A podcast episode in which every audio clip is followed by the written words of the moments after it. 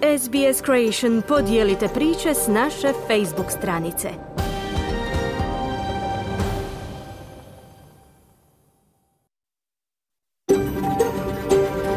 SBS, a world of difference. You're with SBS Croatian on mobile, online and on radio.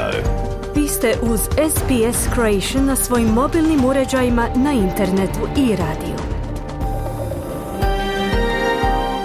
SBS odaje priznanje tradicionalnim vlasnicima zemlje s koje danas emitiramo program na hrvatskom jeziku. Ovim izražavamo poštovanje prema narodu Vurunđer Vojvurung, pripadnicima nacije Kulin i njihovim bivšim i sadašnjim starješinama.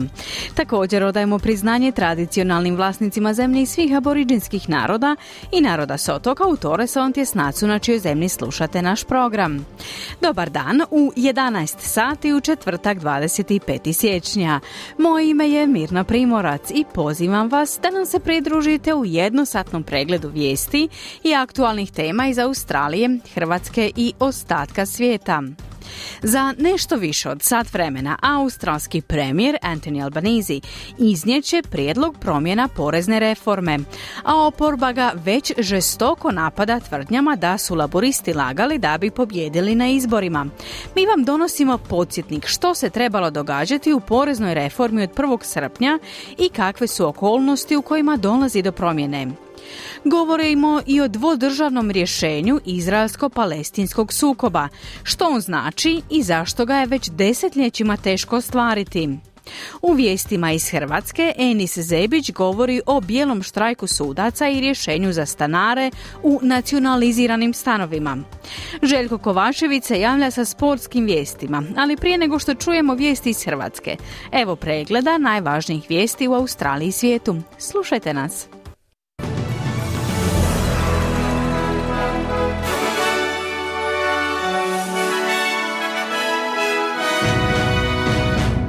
Današnjim vijestima poslušajte. Premijer će danas braniti kršenje izbornog obećanja o smanjenju poreza. Rusija traži hitnu sjednicu Ujedinjenih naroda. Carlos Alcaraz pretrpio je poraz od Aleksandra Zvereva na Australian Openu.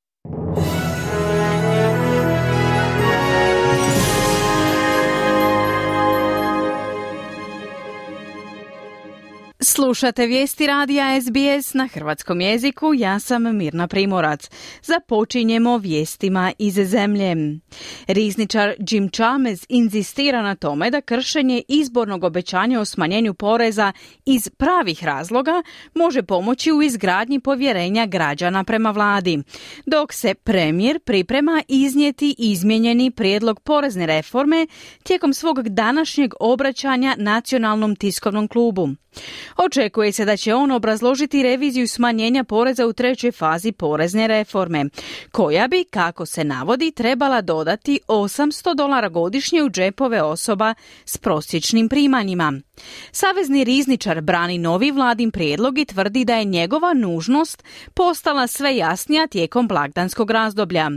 On je rekao za Channel 7 da savezna vlada zna kako će odluka izazvati različite reakcije. The government has come to a different view. We're being upfront about that. We're not pretending otherwise. But we've come to a different view because we've found a better way to provide... Vlada je zauzela drugačije stajalište i to otvoreno priznajemo. No došli smo do drugačijeg stajališta jer smo pronašli bolji način pružanja olakšica za život većem broju ljudi bez stvaranja pritiska na inflaciju. Znamo da će odluke poput ove, koje su kontroverzne, uvijek imati svoje zagovornike i protivnike. Uvijek će biti onih koji su više zainteresirani za pomoć koaliciji nego za pomoć Australcima sa srednjim primanjima, ali naša je dužnost donositi ispravne odluke iz ispravnih razloga, kazao je Chalmers. Izvršna direktorica Australskog vijeća za socijalnu skrb Cassandra Goldie pozdravila je najavu promjene treće faze porezne reforme. You know, stage three was always bad policy. It was announced at a time when we had a government that was worried it was going to lose an election. Treća faza uvijek je bila loša politika, najavljena u vremenu kada je vladajuća stranka bila zabrinuta da će izgubiti izbore. To je trebala biti zamka koja će dočekati novu laborističku vladu. No, naravno, to se nije dogodilo. Premijer Scott Morrison ponovno je izabran. Ova smanjenja poreza bila su uvijek loša odluka, stoga čestitamo Albanezijevoj vladi što je poslušala duboku zabrinutost koju su izrazile organizacije, uključujući vijeće, kazala je Goldi. No zamjenica čelnika oporbe Susan Lee izjavila je za ABC da je vlada lagala kako bi pobjedila na izborima. Every single seat, every Labor MP won was won off a lie and the implications for many of those members and many of those seats will become clear. Now, i want to be very clear about this. Svako izborno mjesto koje je osvojio svaki laboristički zastupnik osvojeno je lažima, a implikacija za mnoge od tih članova i mnoga od tih mjesta postaće jasna. Želim biti vrlo jasna u vezi s time. Nisam rekla da ćemo poništiti novi prijedlog laborista.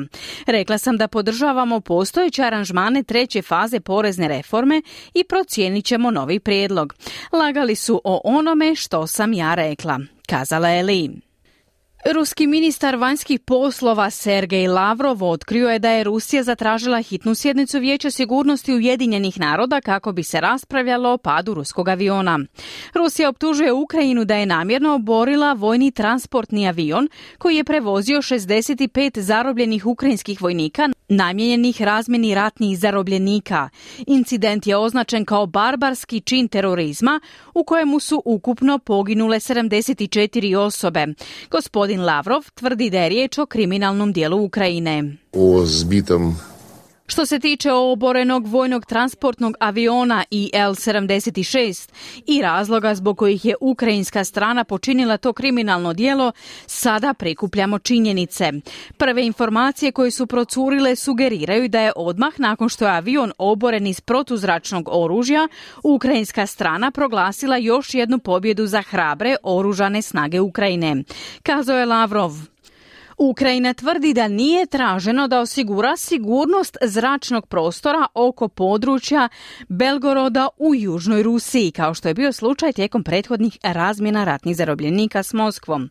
Navodi da bi optužbe Rusije mogle biti planirana akcija s ciljem destabilizacije situacije u Ukrajini i slabljenja međunarodne podrške državi.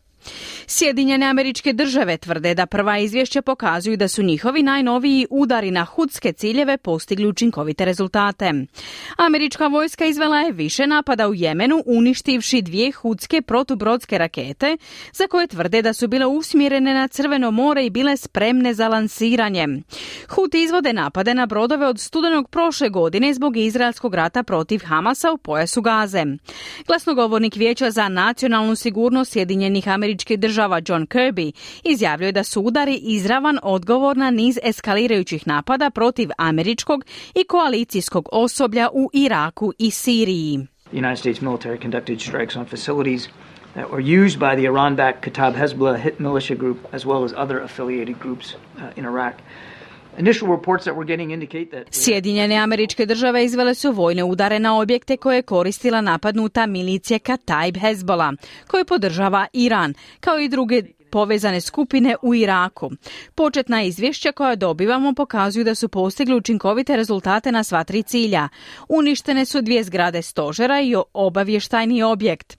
Želim naglasiti da su ove radnje poduzete u samoobrani nakon napada na naše snage u Iraku i svakako su u skladu s međunarodnim i domaćim pravom. Kazao je Kirby. Dužnosnik Ujedinjenih naroda nakon posjeta Gazi opisuje situaciju kao tragičnu. Ovo dolazi u trenutku kada su se palestinci okupili na mjestu izraelskog zračnog napada na Rafa u Južnoj Gazi u srijedu 24. siječnja te su pomogli u izvlačenju tijela iz ruševina. Područje na granici s Egiptom pretrpano je s više od polovice od 2,3 milijuna stanovnika pojasa Gaze koji su raseljeni zbog sukoba između izraelskih snaga i Hamasa. Koordinator Ujedinjenih naroda za humanitarnu pomoć na palestinskom području James McGoldrick opisuje izgubljeni osjećaj nade kod onih koji dalje ostaju tamo. The visit yesterday in, uh, in Kerem Shalom and in Rafah itself was actually quite tragic because you see yourself that Jučerašnji posjet Karem Šalomu i samoj Rafi bio je doista tragičan, jer vidite sami da se borimo uhvatiti u korak s masovnim brojem ljudi koji se nalaze tamo. Kao rezultat toga ljudi se sami zaista trude nositi s time.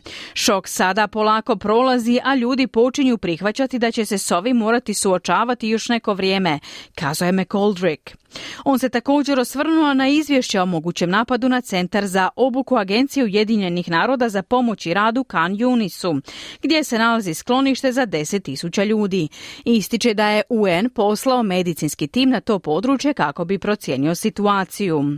Izraelski premijer Benjamin Netanyahu tvrdi da će rat protiv Hamasa završiti jedino, citiramo, iskorjenjivanjem agresije.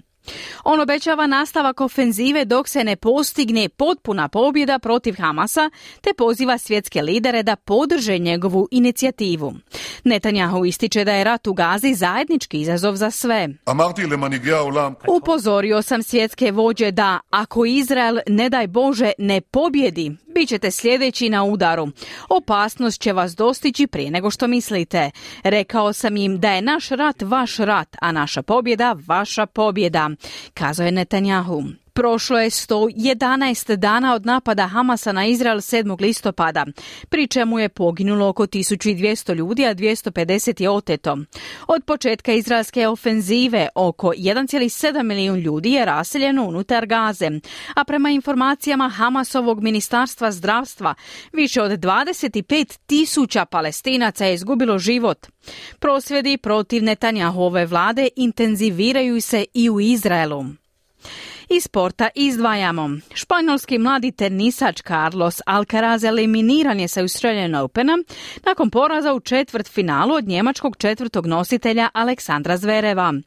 U još jednom kasnonoćnom susretu na Rod Laver areni olimpijski prvak Zverev nadmoćno je savladao Alcaraza rezultatom 6-1, 6-3, 6-7 i 6-4. Ova pobjeda je označila prvi trijumf u Zverevoj karijeri protiv protiv protivnika među najboljih pet na Grand Slam turnirima i izjednačila njegov najbolji rezultat na Melbourne Parku. Drugoplasirani na US Openu 2020. godine susreće se s trećim igračem svijeta, Rusom Danilom Medvedevom, kako bi se izborio za mjesto u nedjeljnom finalu na Melbourne Parku.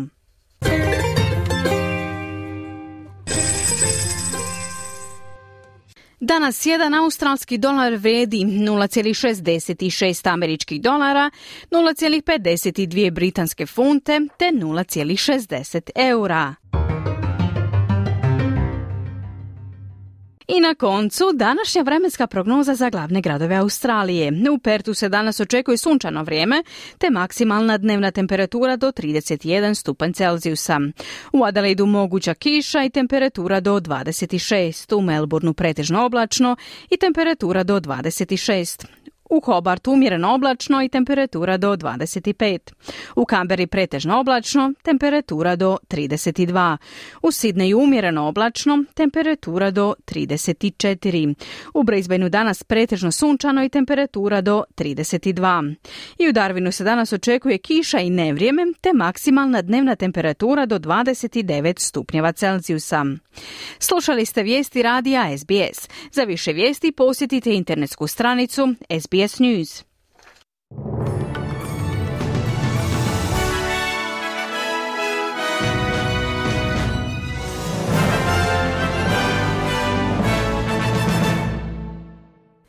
SBS na hrvatskom, ja sam Mirna Primorac. Na redu su vijesti iz Hrvatske. Hrvatski suci i dalje u takozvanom bilom štrajku. Vlasti kažu da odaziv nije prevelik, a oporba podržava suce.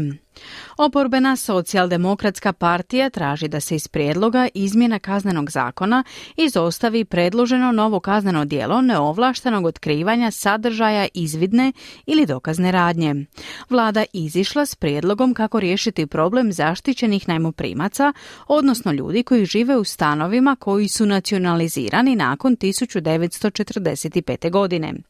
HDZ-ovci koji su opozicija u Splitu traže mjere da se oživi gradsku jezgru u kojoj živi sve manje ljudi. Umro jedan od najpoznatijih zapovjednika iz domovinskog rata, nekadašnji pripadnik francuske legije stranaca Bruno Zorica Zulum.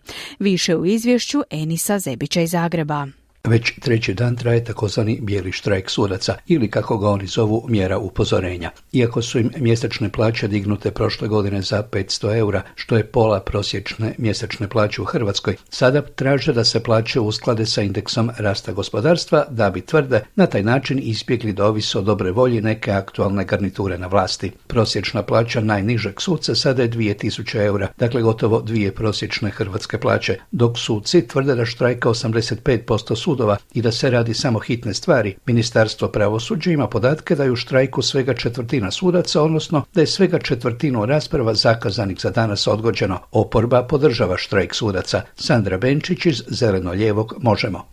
Zahtjev koji se tiče neovisnosti njihovih plaća i to da se kriteriji za njihove plaće propišu zakonom, a ne da se po milosti premijera mijenjaju od godine do godine podzakonskim aktima ili vladinim uredbama, dakle to nama nije prihvatljivo i u tom smislu apsolutno zahtjev koji suci imaju mi podržavamo. Božo Petrov iz desno populističkog mosta.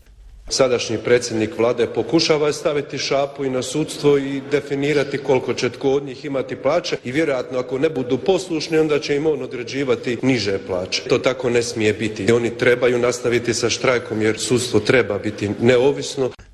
Davor Dreter iz domovinskog pokreta. Apsolutno svaki štrajk, kada ga provode i organiziraju ljudi koji nisu dovoljno plaćeni, podržavamo i smatramo ga legalnim.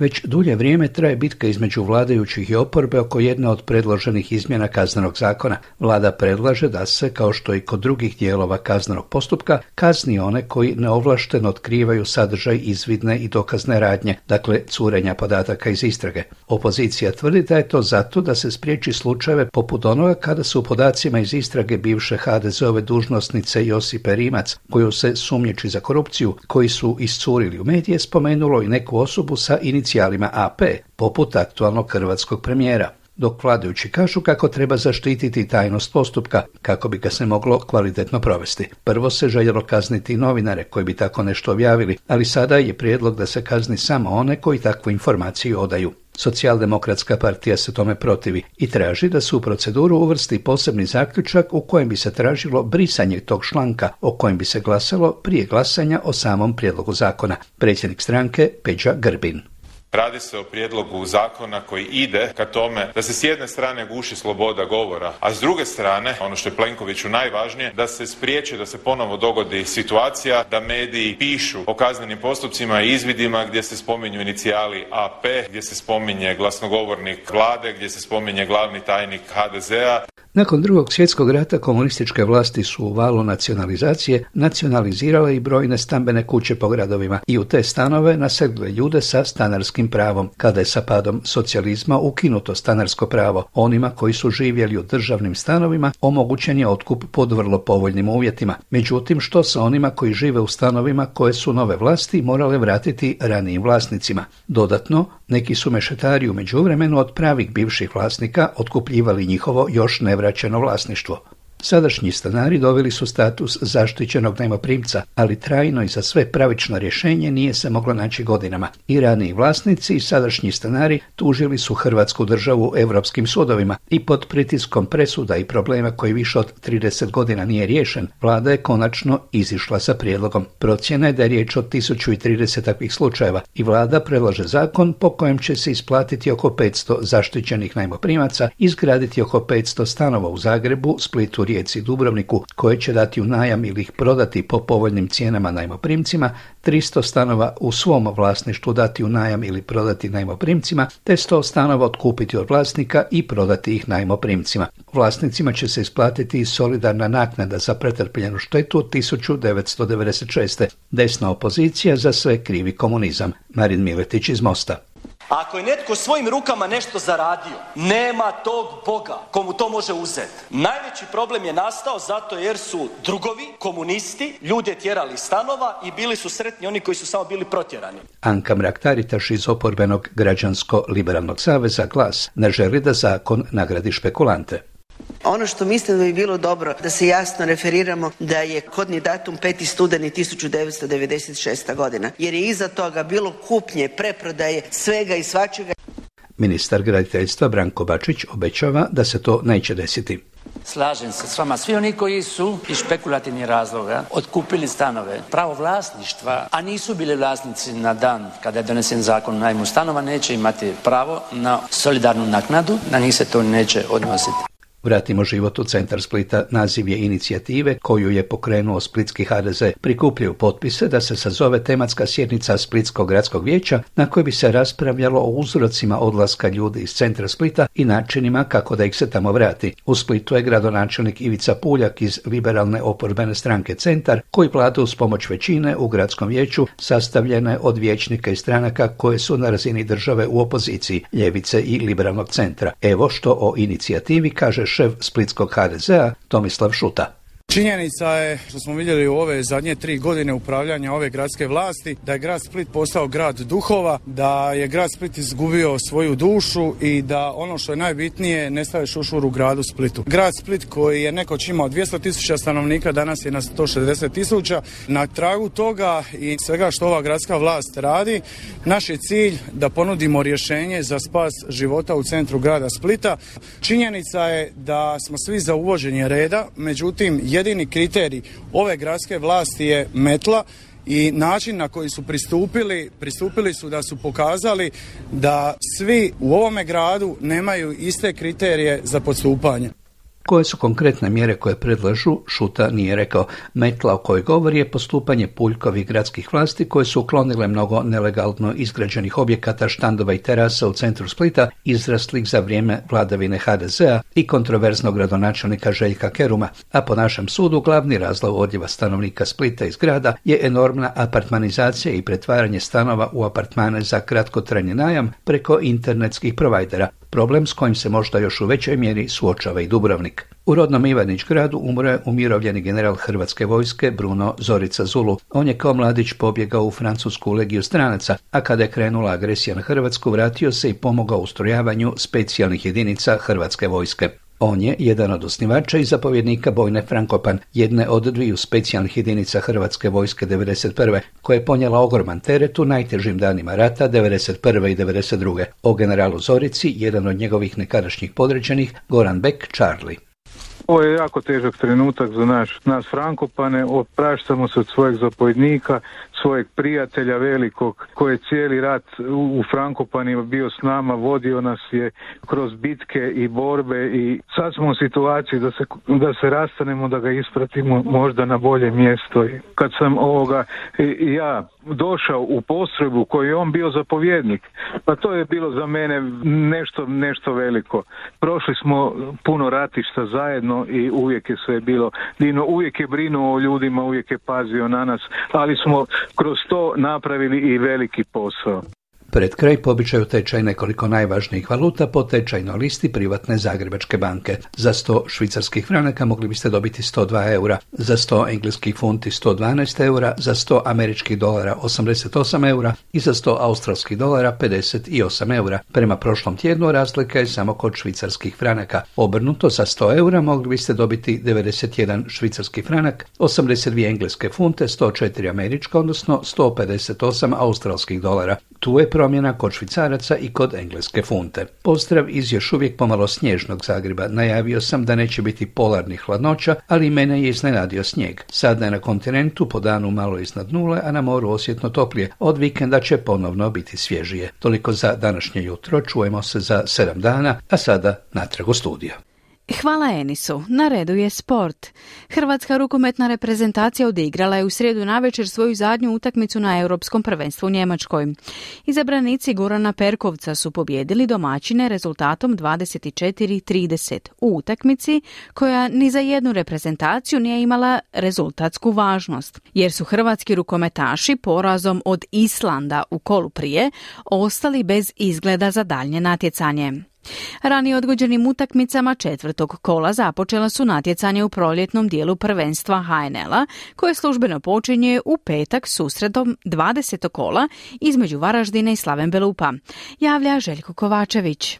Nogometaši Gorice i Rijeke odigrali su na djelomično zaleđenom terenu u Velikoj Gorici ranije odgođenu utakmicu četvrtog kola HNL-a. Pobjedili su gosti iako su domaći vodili s 2-0. Vodeći pogodak za Goricu postigao Josip Mitrović već u trećoj minuti. Domaća momčadu udvostručila je prednost u 25. minuti golom Ivana Smolčića. Marko Pjaca u 35. minuti realizirao kazneni udarac, smanjio za ostatak Rijeke, a isti igrač u 53. minuti poslao loptu u mrežu za 2-2. Nakon što mu je domaći vratar Ivan Banić obranio kazneni udarac. Konačnih 2-3 postavio je Niko Galešić u 89. minuti. Treneri Gorice i Rijeke Dinko Jeličić i Željko Sopić. Dobivenu utakmicu na neki način u smislu da si imao dobru prednost, protivnik okrene. Ono što sam rekao prije utakmice, mislim i sada, mislim da se danas nije trebala ta odigrati utakmica. Danas smo mi pobjedili, pa smo mi kao sretni i evo. A da se 3-4 igrača ozlijedila, ne znam ko bi onda bio sretan. Prije te utakmice odigrana je još jedna ranije odgođena utakmica četvrtog kola između Dinama i Lokomotive. Prijateljski klub aktualnog je prvaka potukao do nogu rezultatom 3-0, a sva tri gola dao je bivši igrač Dinama Duje Čop u 5., 7. i 87. minuti. Momčad Sergeja Kirovića koja je krenulo u lov za Hajdukom za kojim zaostaje sedam bodova na ljestvici. Skoro su ostali bez Sergeja Kirovića nakon pobjede Lokosa. Navodno ga je spasila klauzula odštete u ugovoru vrijednom milijun eura za sezonu. Silvio Čabraja, trener Lokomotive i Sergeja Kirović, trener Dinama. Otvorilo nam se u sedmoj minuti, već smo vodili 2-0. I napokon, nakon dosta odigranih utakmica protiv Dinama, da smo znali to prinos i čuva do kraja. Ja bi se prvo ispričao. Ovo što smo mi danas pokazali je stvarno ravno katastrofi. To nije nivo Dinama da ovako gubimo utakmice. Hrvatski rukometaši su doživjeli treći poraz u drugoj fazi natjecanja na Europskom prvenstvu u Njemačkoj. Bolja od njih bila je reprezentacija Islanda koja je slavila 35-30. Tim porazom Hrvatska izgubila sve mogućnosti za plasman u polufinale Europskog prvenstva. Perkovčevi izabranici došli su do prednosti od četiri pogotka. Nakon 10 minuta igre bilo je 9-6. I umjesto je hrvatski rukometaši očuvaju vodstvo uslijedilo je razdoblje u kojem su Islanđani postigli sedam, primili samo dva gola. Hrvatska u drugo poluvrijeme ulazi s dva pogotka više, onda slijedi potpuni pad. Kakvu takvu ravnotežu držao je vratar Kuzmanović i kapetan Duvnjak, no ni to više nije pomoglo. Prije utakmice s Njemačkom u srijedu navečer hrvatski rukometaši su se doveli u zanimljivu situaciju u kojem bi im odgovaralo da izgube utakmicu jer bi tako odmah ušli u kvalifikacije za olimpijske igre u Parizu. U polufinalu bi tada bili Francuska i Danska koje su izravno izborile olimpijske igre te Švedska i Njemačka. Netko od tih dviju reprezentacija također će izravno na igre, a obje su reprezentacije trenutačno u kvalifikacijama. Odili jedna, jedno se mjesto oslobađa za prvu rezervu, to je Hrvatska. U konačnici Hrvatska pobjedila sa šest golova razlike Njemce, no kako su francuski rukometaši se vladali u zadnjem kolu druge faze Mađarsku sa 35-32, Njemačka je s porazom otišla u polufinale. Športski pozdrav iz Hrvatske za SBS radio Željko Kovačević. Hvala Željku. Time smo došli do kraja vijesti, a u tematskom dijelu naše emisije bavimo se poreznom reformom u Australiji i političkim rješenjem dugotrajnog sukoba Izraela i Palestinaca. Ostanite i dalje uz SBS na hrvatskom jeziku. Vi ste uz program SBS-a na hrvatskom jeziku, ja sam Mirna Primorac. Okrećemo se sada australskim temama. Premijer Anthony Albanese danas će izneti promjene u kontroverznoj trećoj fazi porezne reforme koja bi trebala stupiti na snagu od 1. srpnja ove godine. Špekulira se da bi eventualne izmjene mogle uključivati olakšice za osobe s nižim primanjima na štetu bogatijih pojedinaca. Oporba tvrdi da svaka promjena predstavlja kršenje predizbornog obećanja. Prije premijerovog obraćanja u nacionalnom novinarskom klubu u Kamberi, poslušajte prilog Bive Kwon i Sare Tomevske o tome kako je do porezne reforme došlo, što se trebalo dogoditi 1. srpnja prema važećim zakonima, te kakve se promjene očekuju. Predložena smanjenja poreza u trećoj fazi porezne reforme prvotno su zakonski odobrena pod prethodnom koalicijskom vladom 2018. godine i trebala bi stupiti na snagu 1. srpnja ove godine. Prva i druga faza porezne reforme već su implementirane kako bi koristile kućanstvima s nižim i srednjim primanjima. No, tijekom krize troškova života, treća faza, koja najviše koristi osobama s većim primanjima, smatra se najkontroverznijom. Premijer Anthony Albanese adresirao je zabrinutosti tijekom intervjua na komercijalnoj radijskoj postaji Kiss FM, izjavivši da je njegova namjera da svatko ostvari smanjenje poreza. I support tax cuts and everyone will be getting a, uh, a, a, a tax cut. Across the board, what we're doing is looking at how we can help low and middle income earners. Middle Australia particularly is doing it really tough. Podupirem smanjenje poreza i svatko će ostvariti smanjenje poreza. Sada razmatramo kako pomoći onima s niskim i srednjim primanjima. Australci sa srednjim primanjima trenutno prolaze kroz teške trenutke, kaze Albanese. On je odbio potvrditi izvješća o razmatranju smanjenja poreza za najbogatije. Prema trenutnim zakonima, smanjenje poreza u trećoj fazi porezne reforme eliminirat će stopu oporezivanja ili porezni razred od 37%, zamjenjujući ga poreznom stopom od 30% za prihode između 45.000 i 200.000 dolara. Najbogatiji pojedinci imat će najveću korist, pri čemu će osobe koje zarađuju 200.000 dolara godišnje ili više ostvariti smanjenje poreza od 9.000 dolara godišnje, pod uvjetom da se gornji prag prihoda podigne po prvi put od sredine 2008. godine. Očekuje se da će ove promjene koštati vladu 20 milijardi dolara u samo prvoj godini, a potencijalno 324 milijarde dolara tijekom sljedećih 10 godina. Postoje zabrinutosti da bi ovo moglo potaknuti inflaciju. Pradip Philip iz organizacije Deloitte Access Economics upozorava da će vlada morati pažljivo upravljati ovime kako bi izbjegla dodatni pritisak na inflaciju. Right now, are there some Australians who are struggling to make ends meet uh, because wages have been flat or real wages have been negative for too long uh, because the tax burden is growing? Uh, yes, there are Australians who do need cost of living relief. But at the same time, the government's got to balance that Pitamo se postoje li trenutačno Australci koji teško sastavljaju kraj s krajem. Plaće su dugo vremena nepromijenjene, a stvarne plaće su čak i opale. Porezno opterećenje također raste.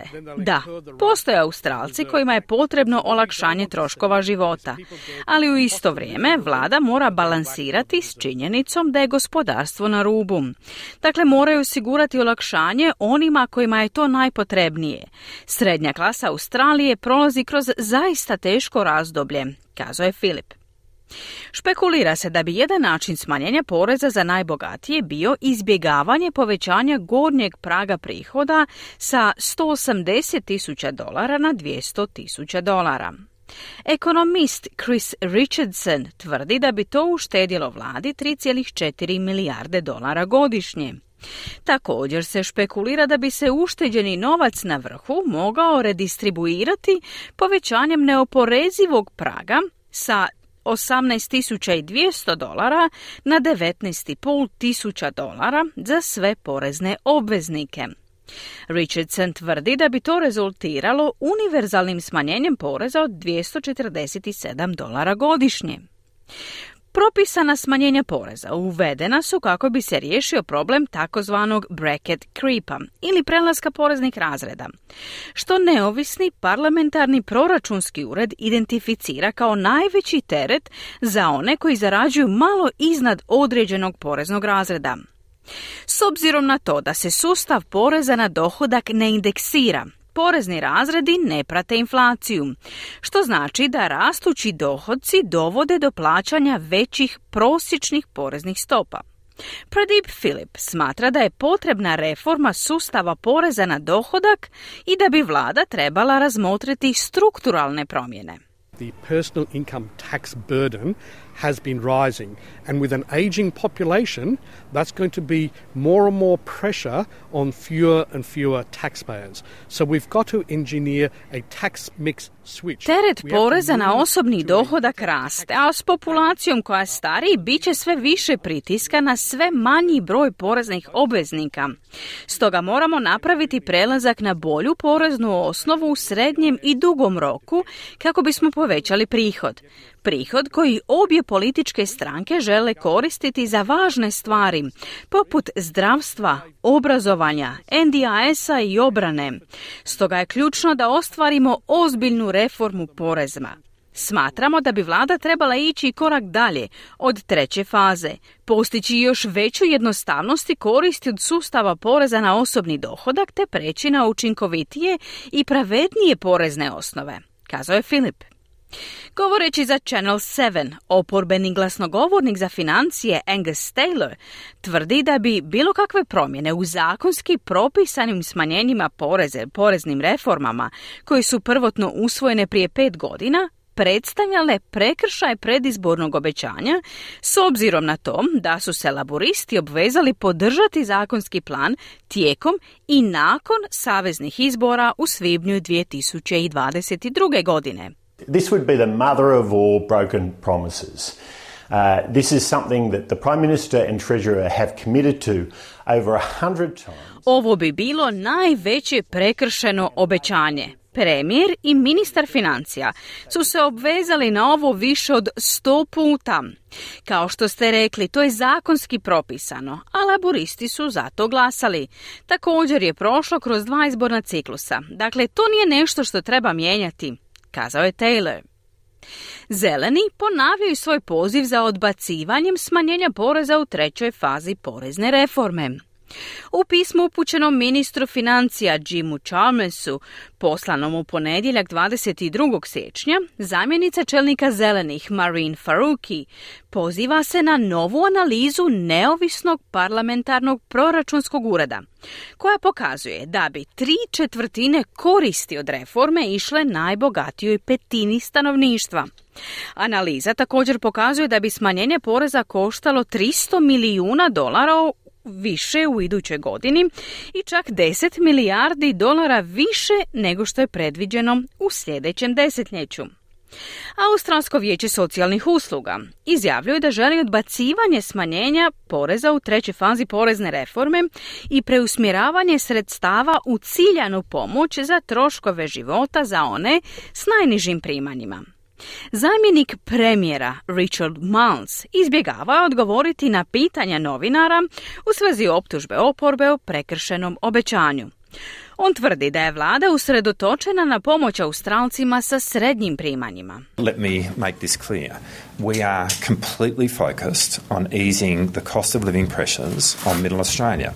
Uh, we've been doing that since the moment that we have been elected, and we've seen that through a number of initiatives, be it uh, Neka bude jasno, potpuno smo usredotočeni na ublažavanje pritisaka troškova života na sve Australce. To činimo od trenutka kada smo izabrani. Vidjeli smo to kroz razne inicijative, od jeftinih lijekova do smanjenja cijena električne energije. Inflacijsko okruženje diljem svijeta i dalje traje i stavlja pritisak na Australce sa srednjim primanjima. Stoga ćemo se potpuno usredotočiti na odluke koje donosimo kako bismo olakšali taj pritisak. Na posljedku je kazao Miles.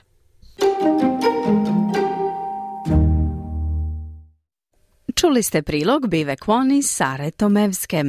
Obraćanje premijera Albanezija u kojem će objaviti novi prijedlog zakona o poreznoj reformi najavljeno je za 12 sati i 30 minuta. Biće to nesumnjivo ne samo te, tema dana, već i tema koja će utjecati i na sljedeće parlamentarne izbore. I toliko u današnjem programu o australskim aktualnostima. U nastavku govorimo o problemima u postizanju mira između Izraela i Palestinaca. No prije toga mali predah uz glazbu. Ostanite uz program SBS-a na hrvatskom jeziku. Slušate SBS na hrvatskom, moje ime je Mirna Primorac. Razgovori o potencijalnom okončanju sukoba u Gazi su često bili usmjereni na dvodržavno rješenje, čemu se izraelski premijer Benjamin Netanjahu oštro protivi. Ideja potječe iz UN-ove rezolucije iz 1947. godine u kojoj se poziva na diobu zemlje između Jordana i Mediterana na dvije odvojene države, Izrael i Palestinu. No, kako stručnjaci tvrde, postoji mala vjerojatnost da će se međunarodni pozivi za provedbu ovog rješenja realizirati. Što točno znači dvodržavno rješenje i zašto ga je tako teško ostvariti? Prilog Penrya Buckleya pripremila je Ana Solomon. Nema kraja sukobu u Gazi dok se svjetski čelnici javno razilaze po pitanju budućnosti upravljanja okupiranim palestinskim teritorijima. Izraelski premijer Benjamin Netanjahu se zbog svojeg odbijanja prihvaćanja mogućnosti provedbe često spominjanog dvodržavnog rješenja suočio s kritikama međunarodne zajednice, uključujući i od strane svojih najbližih suradnika Sjedinjenih država. U petak 19. siječnja Netanjahu je izravno razgovarao s Washingtonom prilikom čega je kazao da se protivi bilo kakvoj palestinskoj državnosti koja ne može jamčiti sigurnost Izraela. Behol esder batida im esder, bli esder, מדינת ישראל חייבת לשלוט ביטחונית על כל השטח מערבית לירדן. U bilo kakvom budućem sporazumu Izrael treba uspostaviti sigurnosnu kontrolu nad svim teritorijem zapadno od Jordana. To je potreban preduvjet. Ovo rješenje je u suprotnosti s idejom suvereniteta. Kazao sam to svojim američkim prijateljima, zaustavivši bilo kakav pokušaj nametanja njihove stvarnosti, koja bi mogla naštetiti izraelskoj sigurnosti. Premijer treba biti u mogućnosti odbiti svoje prijatelje, odnosno kazati ne u slučaju kada je to potrebno, kao i prihvatiti njihove ideje kada je to moguće, poručio je Netanjahu. Ideja dvodržavnog rješenja se dovodi u vezu s povješću sukoba na Bliskom istoku. Datira iz 1947. godine, kada su britanski vladari tadašnje Palestine nakon Prvog svjetskog rata nastojali predati kontrolu nad tim područjem novoosnovanim Ujedinjenim narodima. Jan Permeter, istraživač i stručnjak za pitanja Bliskog istoka iz Kambere, iz Centra za arapske i islamske studije pri Australskom nacionalnom sveučilištu u Kamberi, pojašnjava sljedeće. And in 1947 the United Nations General Assembly passed a resolution which uh, created two states in, in the Middle East. Opća skupština Ujedinjenih naroda je 1947. godine donijela rezoluciju kojom su stvorene dvije države na Bliskom istoku. Jedna je bila židovska, a druga arapska.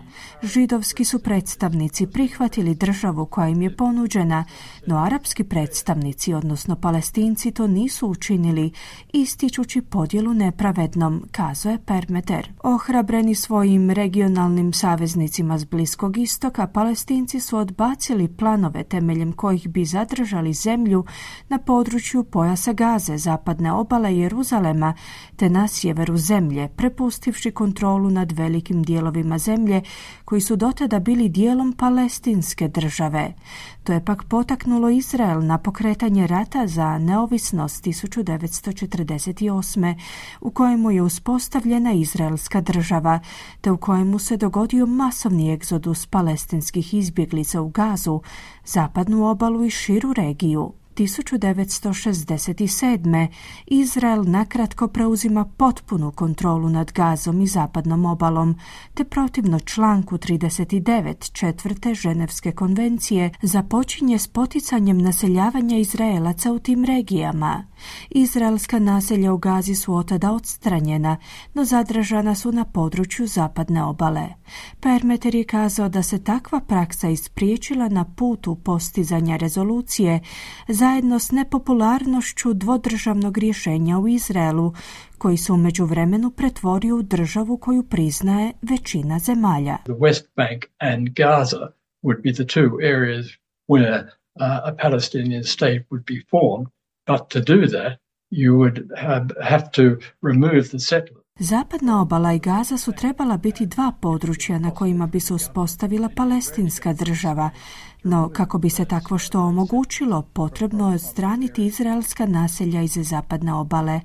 a to bi za bilo koju izraelsku vladu bilo nemoguće ostvariti, izjavio je Permeter, dodavši da je to najvjerojatniji razlog zašto je izraelski premijer Netanjahu, inače jedan od najglasnijih i dugogodišnjih protivnika dvodržavnog rješenja, suočivši se s naglim padom odobravanja takve odluke, svojim čvrstim stavom osnažio svoj položaj. Američki predsjednik Joe Biden je na konferenciji za medije nakon svojeg prvog telefonskog razgovora s Netanjahuom u mjesec dana od kako se ovo dvoje čelnika sukobilo po tom pitanju stao u obranu svoje kontinuirane potpore uspostavi palestinske države.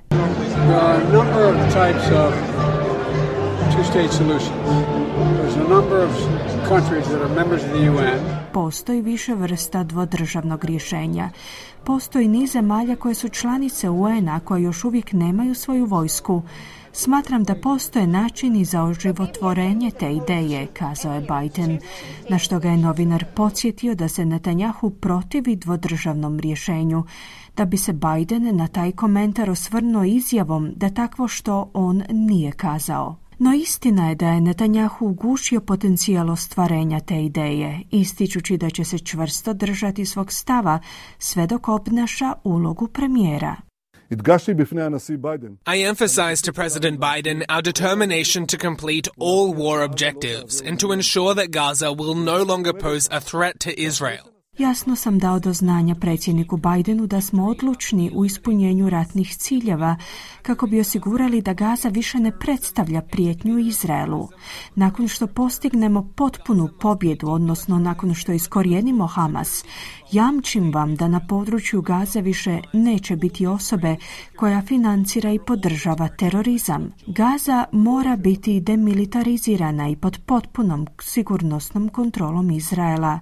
Neću pristati na kompromis oko potpune izraelske sigurnosne kontrole nad svim teritorijem zapadno od Jordana, zaključio je Netanjahu. Unatoč tome ne jenjavaju međunarodni pozivi za uspostavom dvodržavnog rješenja. Australska ministrica vanjskih poslova Penny Wong je tijekom svojeg nedavnog posjeta Bliskom istoku ponovila stave vlade na čelu s premijerom Antonijem Albanizijom o podršci ovakvom rješenju, te citiramo legitimnim težnjama palestinaca. UN-ov glavni tajnik Antonio Guterres je osudio posljednje Netanjahuove komentare o palestinskoj državnosti. The denial of the right to statehood for the Palestinian people would indefinitely prolong a conflict that has become a major threat to global peace and security. Uskraćivanje prava na državnost palestinskom narodu će samo produžiti sukob koji je postao glavna prijetnja globalnom miru i sigurnosti, te će jednako tako pogoršati polarizaciju i ohrabriti ekstremiste diljem svijeta, naglašava Guterres. No Permeter kaže da ideja o uspostavi zasebne palestinske države, uključujući demilitariziranu državu kao što je zahtijevao neuspješan sporazum iz Osla iz 1993. se sada čini gotovo nemogućom. Uh, call for a two-state solution are essentially kicking the can down the road because the Svi oni, uključujući ljude iz naše vlade koji pozivaju na dvodržavno rješenje, se uzalud trude. Takvo rješenje u situaciju u kojoj sada imamo pola milijuna doseljenika na zapadnoj obali je doista izvan dosega, na posljedku je kazao Permeter. Čuli ste Anu Solomon s prilogom Penrija Baklija. Približili smo se kraju programa pa vas podsjećamo na vijesti dana.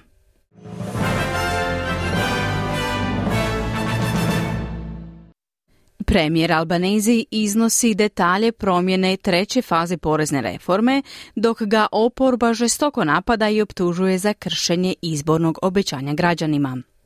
Rusija traži hitnu sjednicu Ujedinjenih naroda zbog ukrajinskog obaranja zrakoplova s ratnim zarobljenicima. Hrvatski suci i dalje u takozvanom bijelom štrajku. Vlada tvrdi da ih se nije puno odazvalo.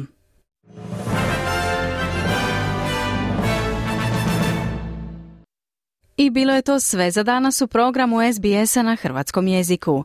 Program je uredila Marijana Buljan, ja sam Mirna Primorac. Hvala na slušanju. Budite s nama i sutra u 11 sati. Ugodan dan i do slušanja. Želite čuti još ovakvih tema?